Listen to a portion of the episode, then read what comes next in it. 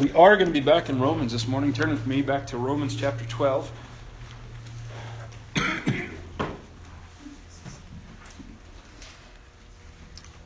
Romans chapter 12. When you get there, if you'll stand, I'll read just a few verses.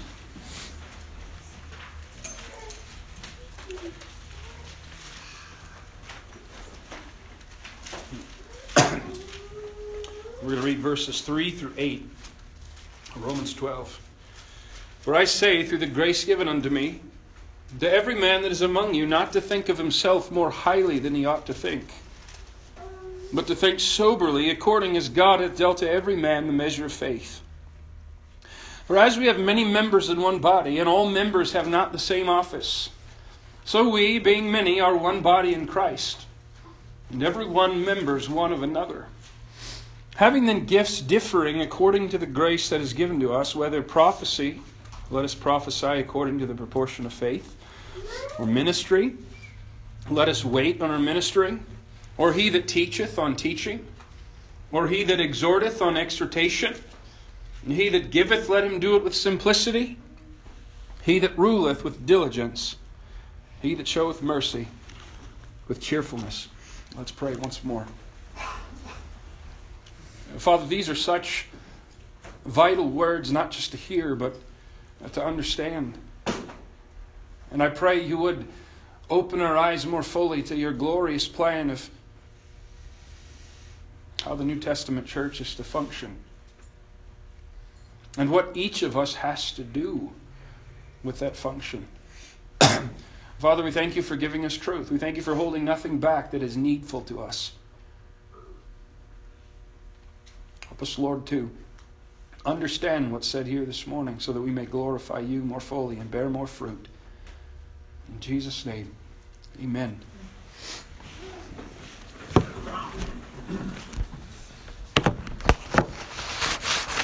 That thing likes to slide, doesn't it?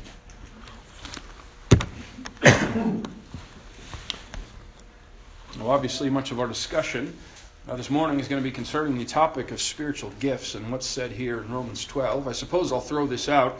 Uh, there's actually two major passages concerning spiritual gifts in the New Testament. There's other principles given, there's other passages that do touch on it, but I'll give you at least an easy way to remember it. The number 12 is prominent in the scriptures. There's 12 disciples, 12 tribes of Israel. Well, the two major chapters dealing with spiritual gifts are both chapter 12s.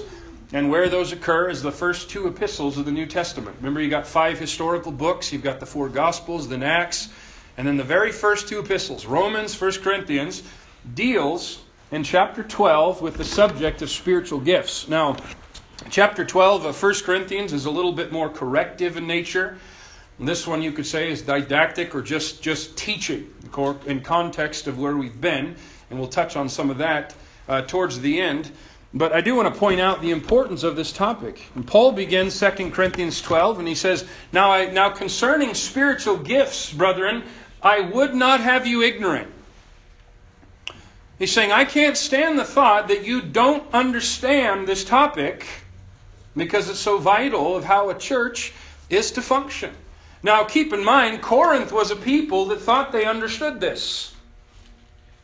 And Paul was telling them, uh, You don't understand it not as well as you think. Uh, most of us would say that part of any education, let's say your child is going to go through basic four year high school education, included in that is going to be something about anatomy and biology, right? And you could say, well, now, why do I need to learn anatomy? I mean, doesn't uh, everybody have feet and hands and a head? I mean, don't I know if you tell me to wash my ears where I can find those located? I mean, don't I have a basic understanding of my own body? Well, obviously, uh, the higher ups in the education system think it's important to have a deeper understanding of how the various parts of the body work together. More than just the surface, more than just the superficial, but to understand more about the whole system complements itself. I think we can say the same thing is true regarding the anatomy of the local assembly. It is kind of prerequisite to our basic Christian instruction to understand how the various members or organs do function together. The Bible has a great deal to say about that. I suppose I'll begin from here by asking the question what is a spiritual gift? And somebody says so and so has they have these spiritual gifts.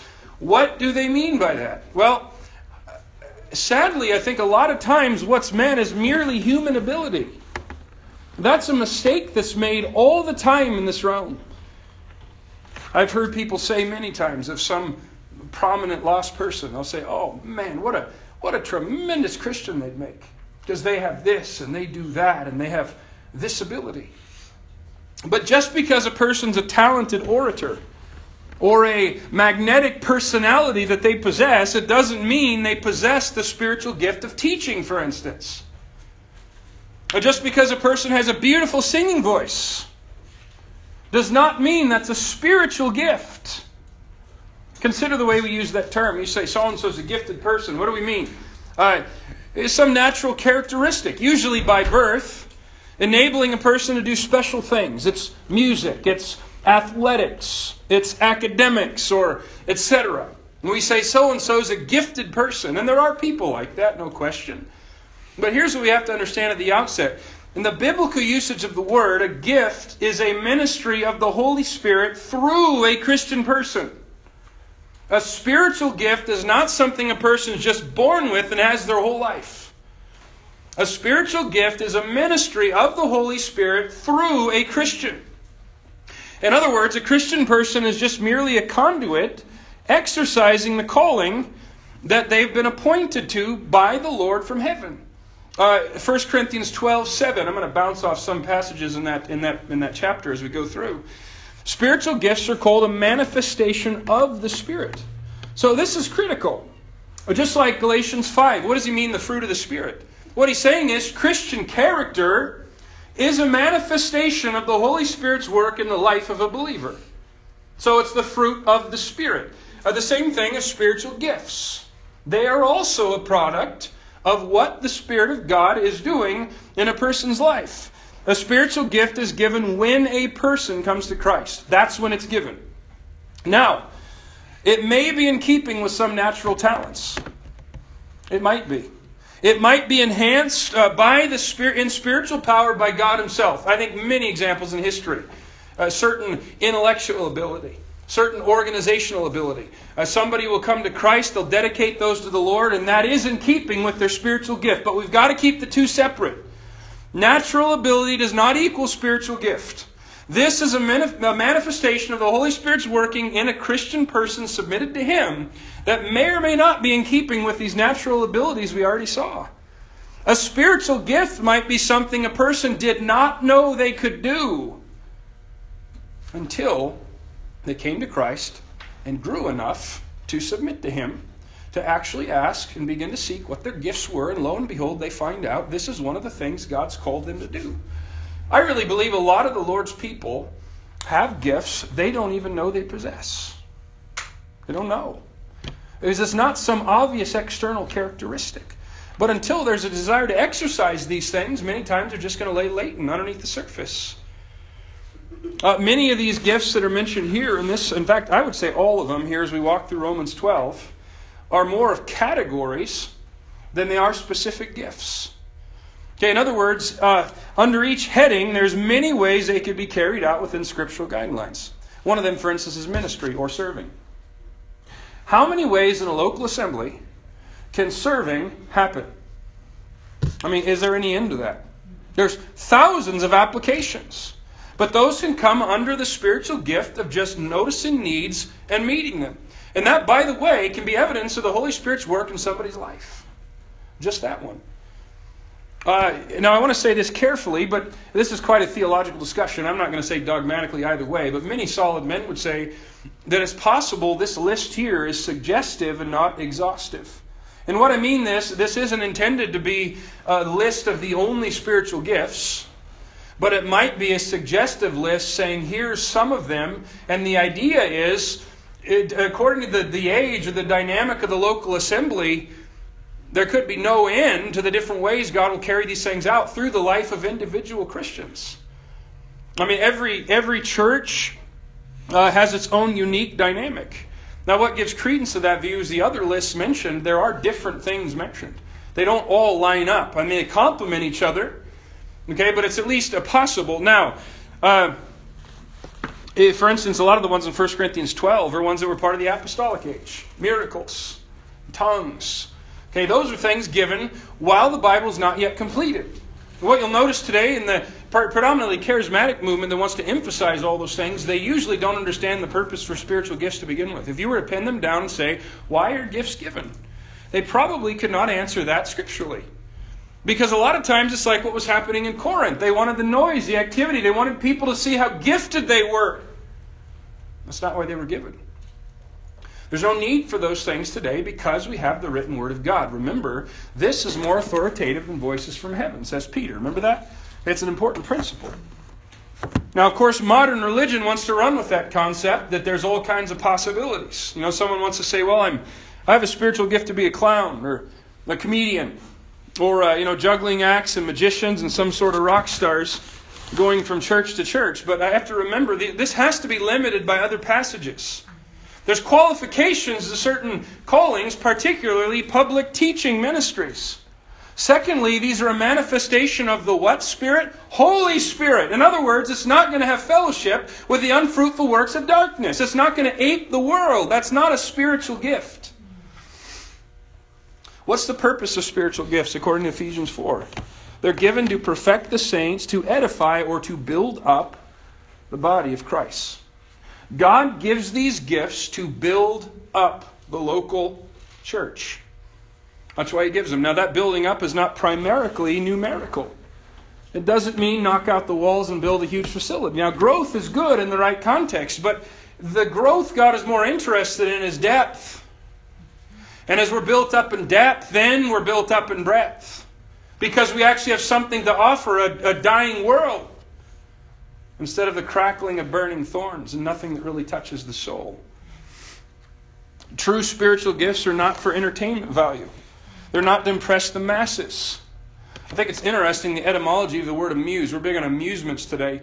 Now, you take the word theist, somebody who believes in God. What's an atheist? Somebody who doesn't believe in God, the opposite.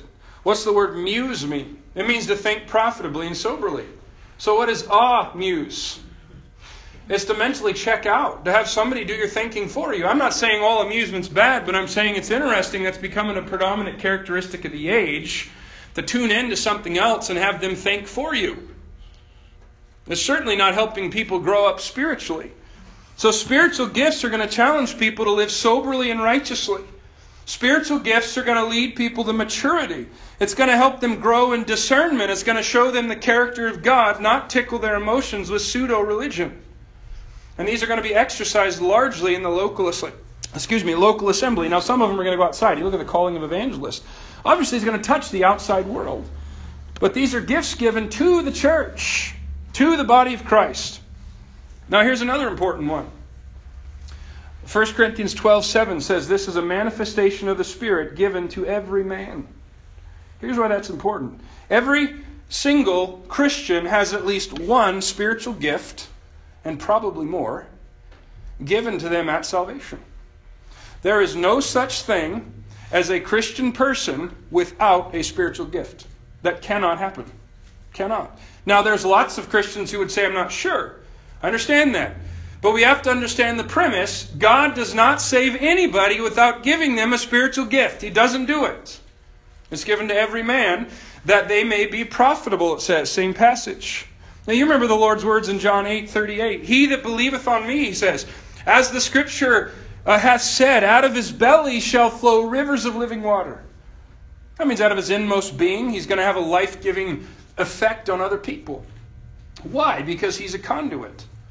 Because he's abiding in the vine. Because he knows Christ. Because he's walking in obedience. And out of that, by exercising those spiritual gifts, living water comes out. It's a blessing to others. It helps to build them up. Ephesians 2:10 We are his workmanship created in Christ Jesus unto good works which God hath before ordained that we should walk in them. You see it's more than just doing general nice things. Isn't it fascinating for you to know even daily there are works God has ordained for you to walk in. He knew from the foundation of the world why you were made and what he wants you to do. And what he does at salvation is give you the giftedness needed to carry out his will, to do the works he's called you to do. It's really an astounding thing. Now, the main object lesson he uses to illustrate the usage of gifts in the church is that of a body. And again, he does the same thing in 1 Corinthians 12, more so. So basically, what he's driving home is a Christian is a member of a body. That is absolutely critical to understand. Why this illustration? Well, first of all, the body is something every person can identify with. I'm not standing here teaching to disembodied spirits this morning. Every one of you are dwelling here in a tabernacle of flesh, staring at me, because you have a physical body. So automatically, it's something you are going to make a connection with. I mean, what if he said the church is like a zebra? Until modern times, if you didn't live in Africa, you might have problems understanding that. But he says it's a body. Uh, a body is a living organism. It's not a cold calculating machine. A body grows. A body feels joy and pain. A body can be harmed. A body can die if it doesn't have what's necessary to sustain life. A body is designed with functionality, it's designed to do something. All these parts we have are designed for functionality. So, in the church is called the body of Christ, part of that is that we are his laborers here on this present earth. Part of the idea of the body is we have work to do and we are the instruments he's going to use under his headship to carry those things out. The body is an amazingly complex illustration of unity and diversity, the right kind, by the way. That's a catchphrase today for a lot of false teaching. But unity and diversity, rightly understood, your body shows that. I mean, every single part is needed and is different and is part of the whole entity. So, you, as I look at you, are both one and many, all at the same time. And of course, all of this is illustrating church truth. I've said the same thing about marriage before. When God gave that same marriage, or marriage in the Garden of Eden, it wasn't that just He went searching for an illustration to liken the church to later. He gave marriage knowing that would typify the church. And you know the same is true when He made Adam and Eve? He made that body knowing someday He would use that to illustrate, thousands of years later, what the New Testament assembly was supposed to function like. And God's foreknowledge is, is truly an amazing thing. Now, with that illustration of the body, here's some principles for the exercise of gifts in the assembly. Now, uh, let me say one more thing, though. I think this is huge, too. When Paul talks about the body, the church functioning as a body, he's not talking about this universal mystical entity spread all across the world. What you'll find in 1 Corinthians 12 that church, that one local assembly, he is likening to a complete body. Why do you think that's huge? If you don't get that picture, it's okay to just bounce around. It's okay to just not show up. It's okay to just do whatever you want. But when you understand if God's placed you in a certain assembly, that's a completed body. That's where the picture really becomes poignant, which is exactly the picture that he's painting here. Okay, principle number one, you find it in verse 3. Don't think of yourself too highly. Does mankind ever do that? He says, The grace given to me basically prompted him to warn all of us not to have inflated opinions of ourselves or our giftedness. I mean, that, that's the first thing he says on this note.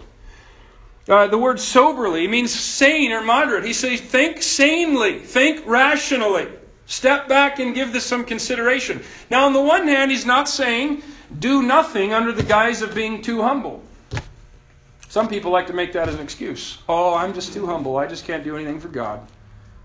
It's a colorful excuse for laziness, is what it is. So he's not saying that, but here's what he is saying Be careful and honest about your true spiritual abilities.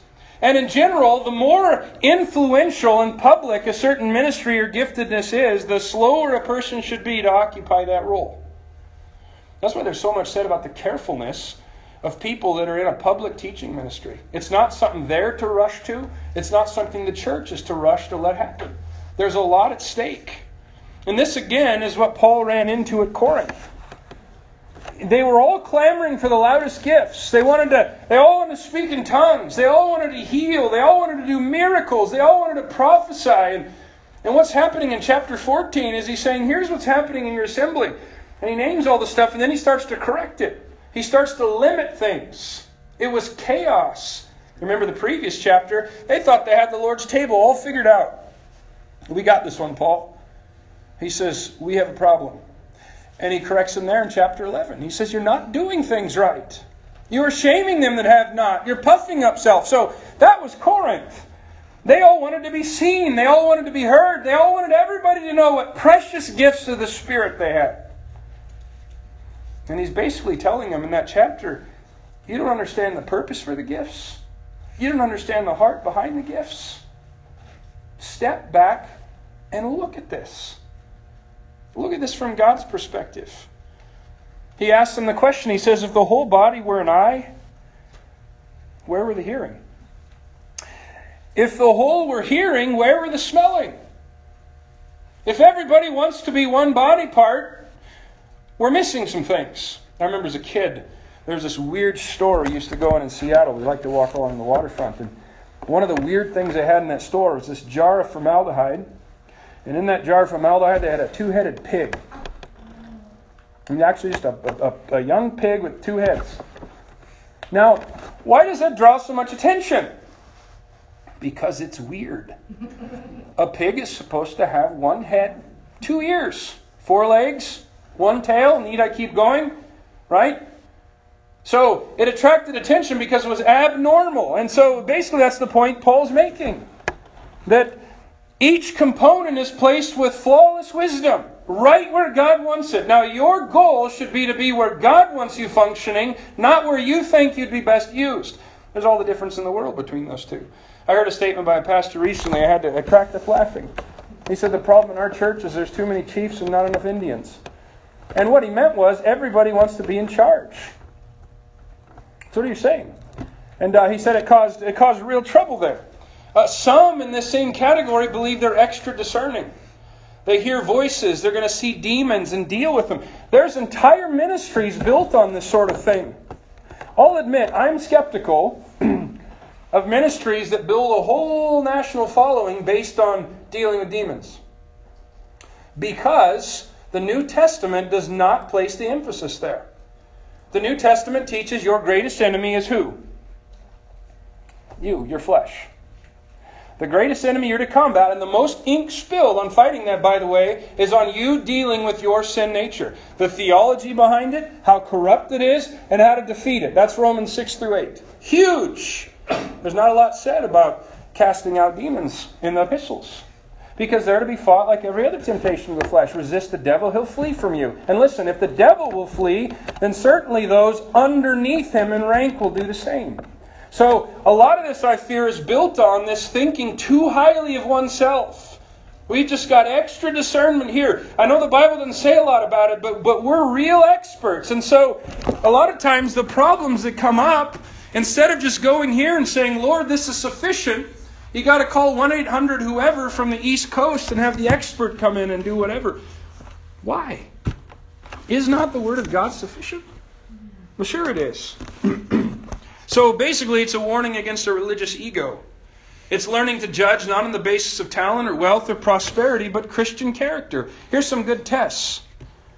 Are you willing to do the menial to the glory of God? Remember hearing a guy years ago. He's gonna he, he, goes to a goes to his pastor. He says, "I I think God's calling me to preach." And uh, they said, "Good." He said, "I want to start training for the ministry." The guy says, "Good. We'll start tomorrow." So he shows up the next morning, and the guy hands him a toilet brush. He said, You go clean all the toilets, sparkly clean. Come talk to me when you're done. He said, Boy, I fought with that at first, but I got the point. He's teaching him. Are you willing to do the menial, or are you just rushing to the highest place? That makes a difference. How do you respond when others tell you you may not be as gifted as you think you are? Or when someone else is given a responsibility you think you should have? Or when you're told to wait a while to see if you're really ready for a particular place. If somebody gets all tied in a knot about any of those, it shows they're thinking too highly of themselves. Paul says, don't do that. All right. Similarly, number two, each part of the body has a different function. See verse 4? For as we have many members in one body, and all members have not the same office, okay, just like your physical body, all kinds of members, all kinds of parts, all given their own unique place, their unique function. I mean, is the function of a kidney different than a kneecap? Is the function of your rib cage different than the function of your femoral artery? Which one of those do you want to give up today? Probably none of them, unless you've got a problem with the gray, gray matter between your ears. You, we need those parts. So basically, your function in a local assembly is not going to be a carbon copy of anybody else. It's not. Some people, I think, are adept at pointing out missing body parts, but don't want to do anything to fill the need. I, you know, I, I often I've told people in the past when you're looking for a church, it's good to ask the doctrinal questions. It's good to ask about what that church can can do for our family, but don't forget to ask the other side. What need can we fill? How can we serve? I've seen, I think, well meaning Christian people. They're, they're out shopping or whatever for a church, whatever you want to call it. That's what it amounts to a lot of times. And they go here and they go, oh, that place is lacking in hospitality. And I like to ask them, do you know how to have people over for dinner? How about you do something about the need you see? You know, the church as a body is going to go through seasons. Is your body always healthy? Mine hasn't been lately. And if you see the church in this snapshot at a slightly unhealthy state, instead of trying to do something about it, but you just point out the problems, what are you helping? It's kind of like a, this body's on a operating table here amidst all the blue gowns, and the guy needs a kidney transplant. Finally, the organ comes, and here they, they bring it in on ice. The doctor's going to put it in, and the kidney looks over there, and he says, I'm not going in that body. The doctor says, How come? He says, I'm missing a kidney. And the doctor says, Exactly. That's why I'm putting you there. You know, he does the same thing to us. He does. We've got to see it from his perspective. The great physician is the one who places the organs when somebody needs to be transplanted.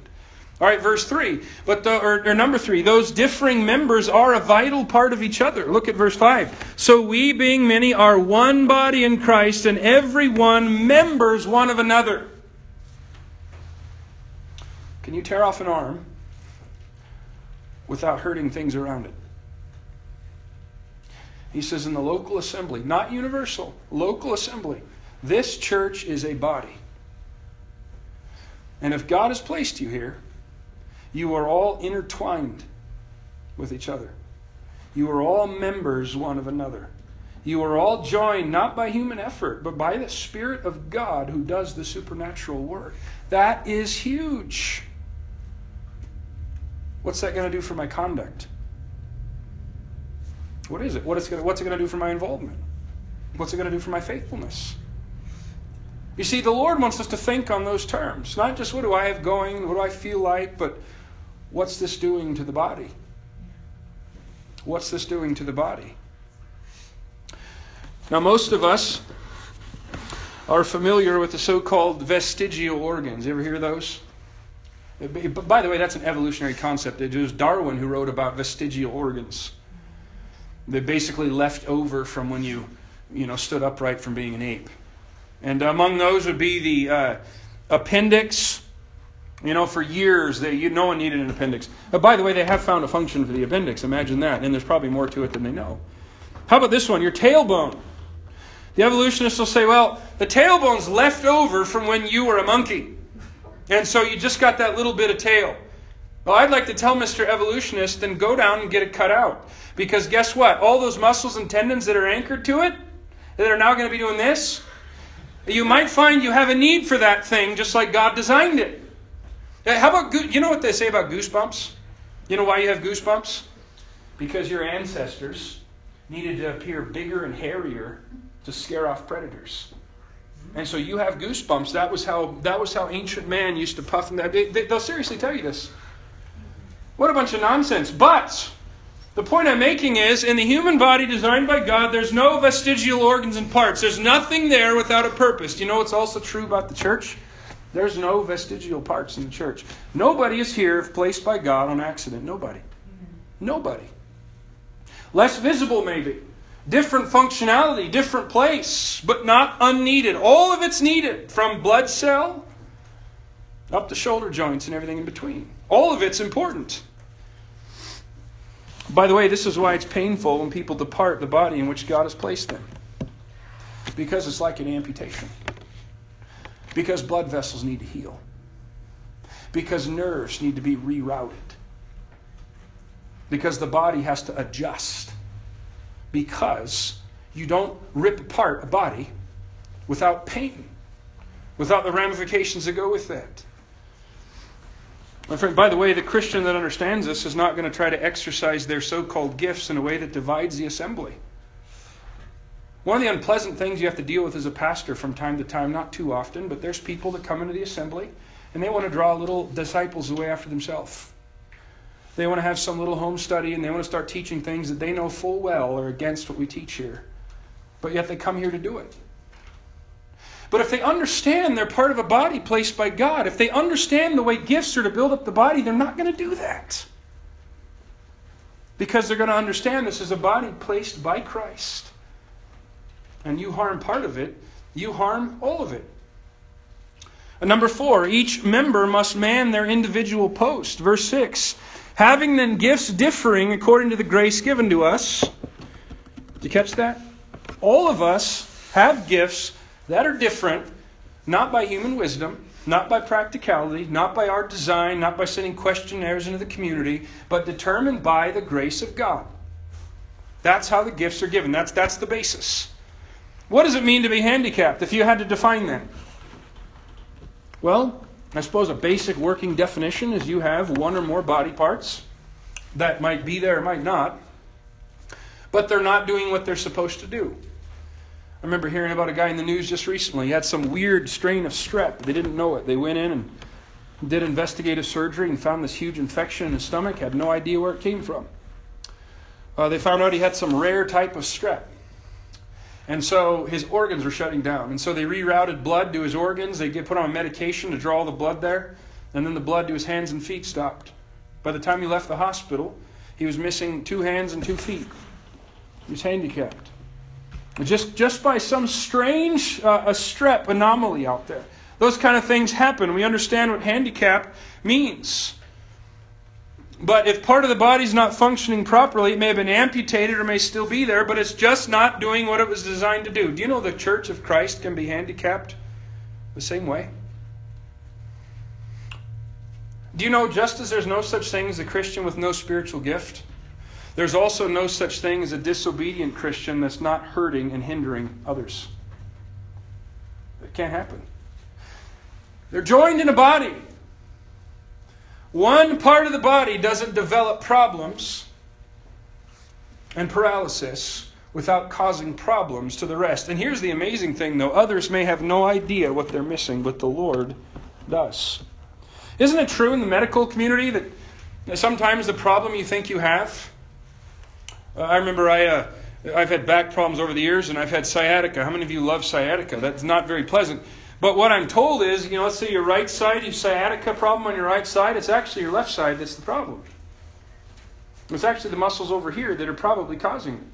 So a lot of the problems you have, the underlying cause is something in a different part of the body. Same with the church, many times.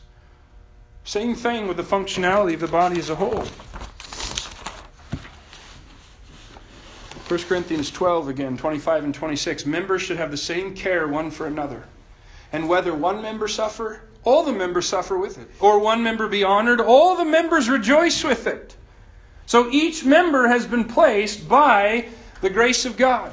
Now, quickly, let's just say something about the gifts mentioned. We will go through these fast. These categories of gifts. Okay, the first one is prophecy. Somebody's been given the gift of prophecy. The office of prophet, by the way, is foretelling the future, is not an activity today. That was something while the Bible was being completed. But prophet in the New Testament sense of not foretelling, but forthtelling. There are people God has supernaturally gifted to speak the mind of the Lord by helping people understand the Word of God in a public forum. And I'll say again, sometimes those are men that had speaking ability prior. Sometimes it's not. I've met many men whose God used to preach that had no idea they could do it.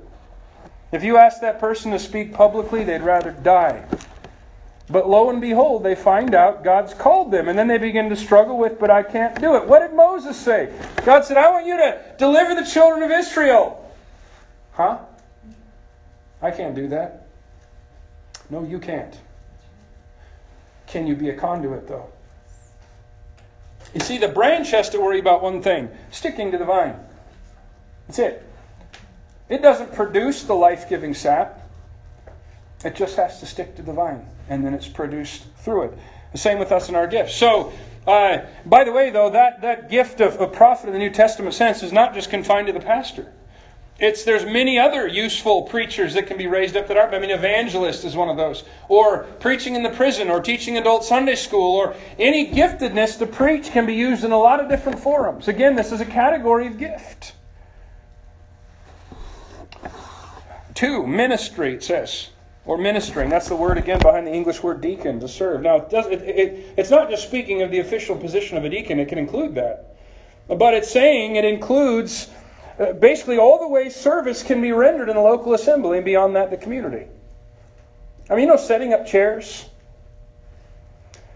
can be a spirit led ministry.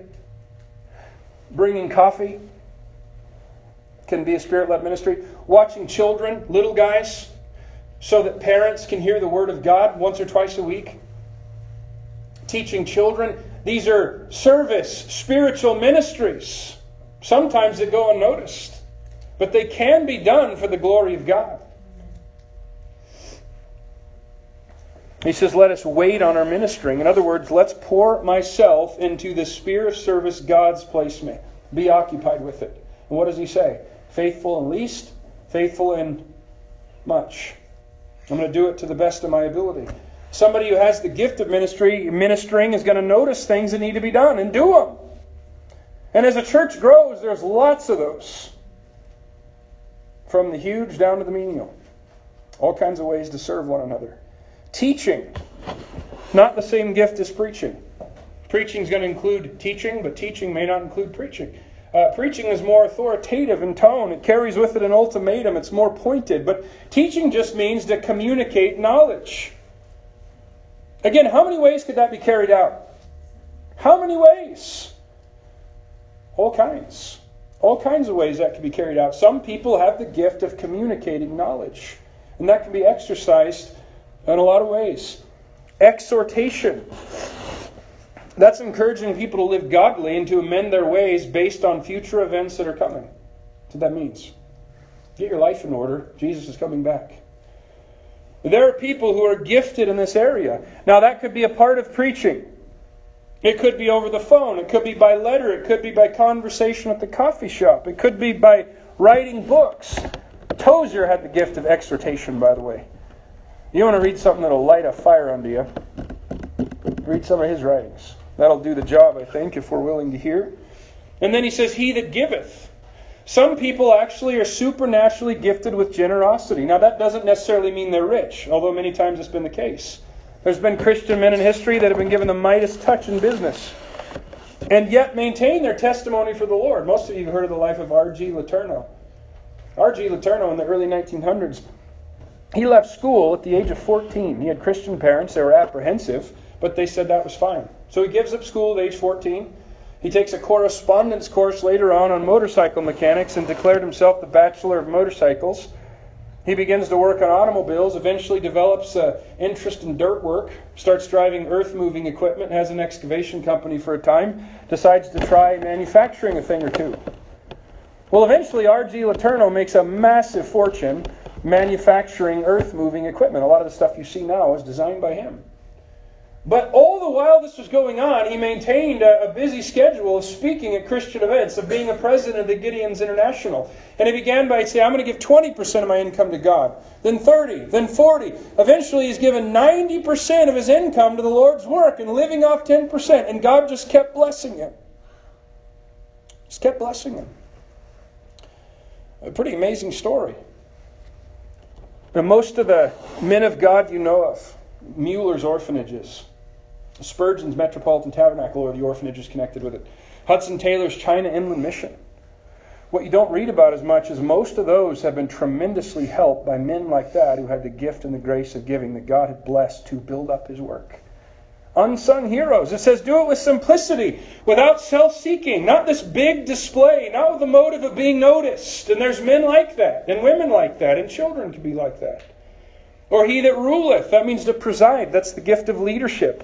So things are done decently and in order. Again, not just the pastor, especially in a larger church. There's more necessity there is for different leadership positions. People gifted by the Spirit of God to oversee. How about this one? He that showeth mercy with cheerfulness. That's to have compassion or pity. And cheerfulness means it's the word for hilarious. Those that show compassion with great joy, it's their delight to, and that type of people, but my mother's like one of those, by the way. Who maybe she'll listen to this online. My mother's one of those people. Seriously. She walks into a room and gravitates towards the hurting, the wounded, the downcast, and the struggling immediately. And enters their world. Immediate, anywhere. Does I mean it could be at a bus station. Total strangers, Walmart. She's like this all the time. And so, a person with this gift you know, all of us are told to be merciful, but some are actually gifted. You know, you ever found there's people that can go into a sick bed in a hospital and bring sunshine with them? There's other people that'll go in and bring a black cloud. They're just not gifted in that area.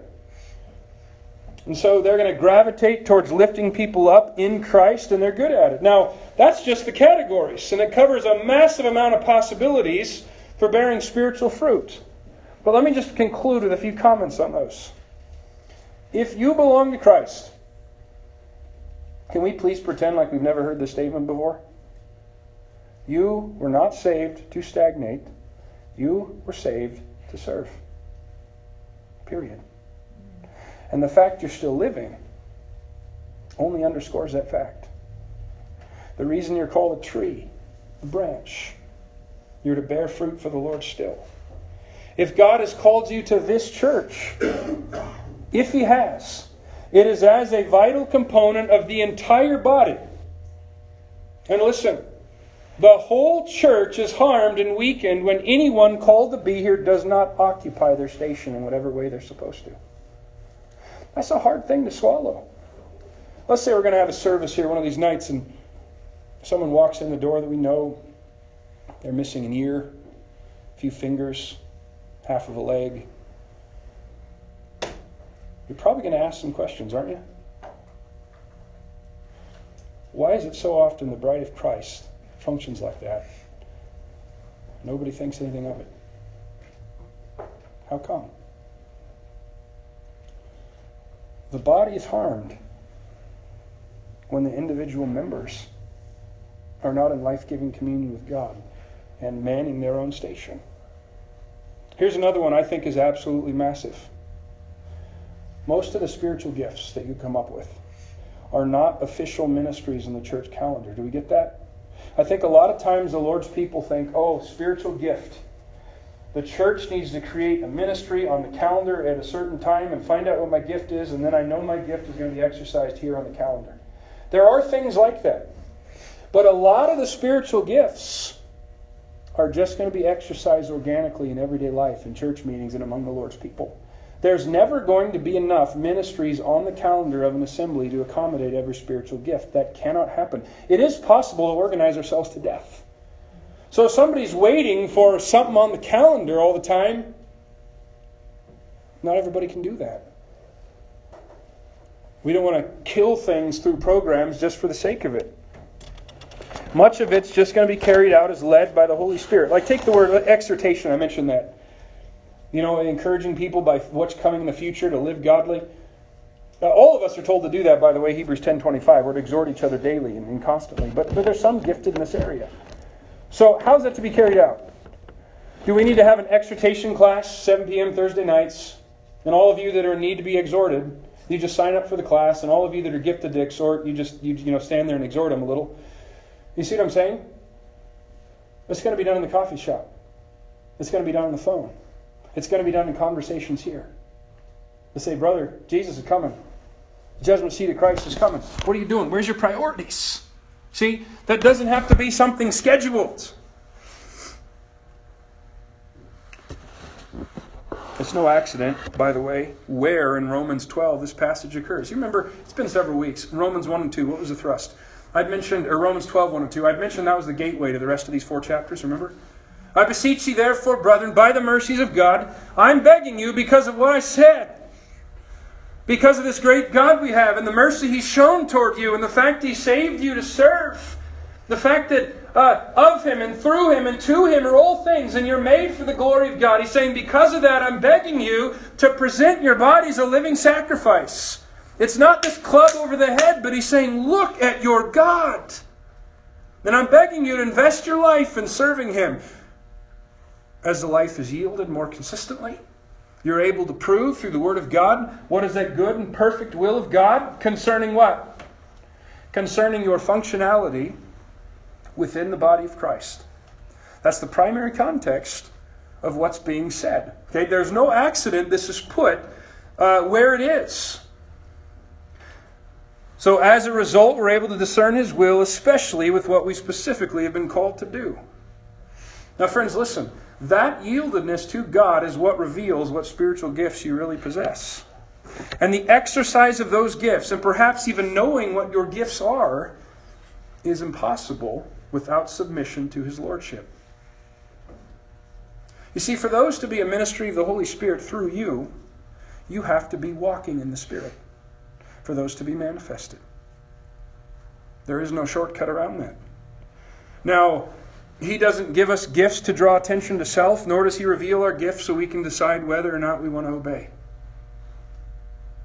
He reveals those gifts and uses the gifts of those who are trying to follow Him honestly in every known area. So you come through that, and the door to gift opens up. Now, this is something that's not primarily for others to tell you. Listen, other people are going to recognize areas of giftedness generally. But think about it. Who's the weight of responsibility put on this passage? Having then gifts differing according to the grace that is given, let us prophesy according to the proportion of, proportion of faith, or ministry, let us wait under ministering. He's saying it's our own individual duty to work this out before God. Other people will recognize it, but it's something we should be seeking to figure out for ourselves. How can I encourage? How can I exhort? How can I serve? How can I build up? What has God called me to do here? What is it? Because there is something. Someone says, I don't know what mine are. Now, that's a different discussion. But I will tell you this ask the Lord and seek His will, and if you're willing to obey and prayerfully search out your sphere of service, I guarantee you He will show you. I guarantee you. God does not leave us in the dark on this. But a lot of it's going to center on the will. I have to be willing. I'll close with this question on a rather different topic, but one that's important. I've been talking to Christian people on any given Sunday. I don't know the state of every soul in the room. I wish I did. I've thought sometimes preaching, I wish there could be a little glowing light over everybody so I could know who really belonged to Christ. I don't know that dogmatically. One of the sobering things about standing up here teaching consistently is you know there over the years will be people that sit in this building that hear this book. And someday this is called up on Judgment Day against them because they don't have their own sins forgiven. They don't know God. They don't know Christ. They don't know the way of salvation. So I always try to at least throw out do you know your sins are forgiven? Can you sit here this morning and say, there's one way of salvation through Christ, and I know him? God tells me I can find forgiveness of sins. I found it. I found him. I found the living water. The Lord says, Whosoever believeth in him shall not perish. That's me. I'm one of those whosoevers. Can you say that? If not, don't put it off. All of what I said is useless unless somebody already knows Christ. All of us are going to be somewhere forever based on one thing. Who is Christ to you? Is he Savior or is he Judge? He's going to be one of those two. If I can be of help to anybody, you guys know this, I say it frequently. I'll be here after the service. Most of you have my phone number. If someone needs to talk afterwards, please do. It's the delight of my soul to talk to people about these things. I don't know everything, but God does. If I can just be a signpost. Let's pray. Father, thank you for giving us instruction in this area. And I pray, Lord, you'd help us to really grab hold of this, this illustration of a body. It is huge. Father, I pray for those sitting here that might say, I'm not really sure what my place is here. Lord, I pray you might give light. I don't feel that's something we can shortcut and invent some microwave way to figure that out. But Lord, you said you will direct in that area. You've said every Christian is gifted in some way.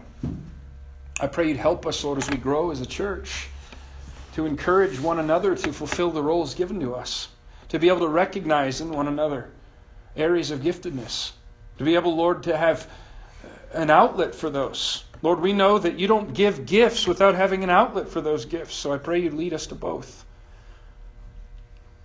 Lord, if there's one here or more, they may be religious, but their state before you is dead in sin. Rebelled against you. They won't believe in Christ. They don't know what that means, even. I pray, God, you'd put a tremendous weight on their soul that nothing can relieve except coming to the knowledge of the truth. I pray you'd show them there is no other way. There's no time for delay, there's no valid excuses. I thank you, Lord, for being willing to save whosoever will come. In Jesus' name, amen.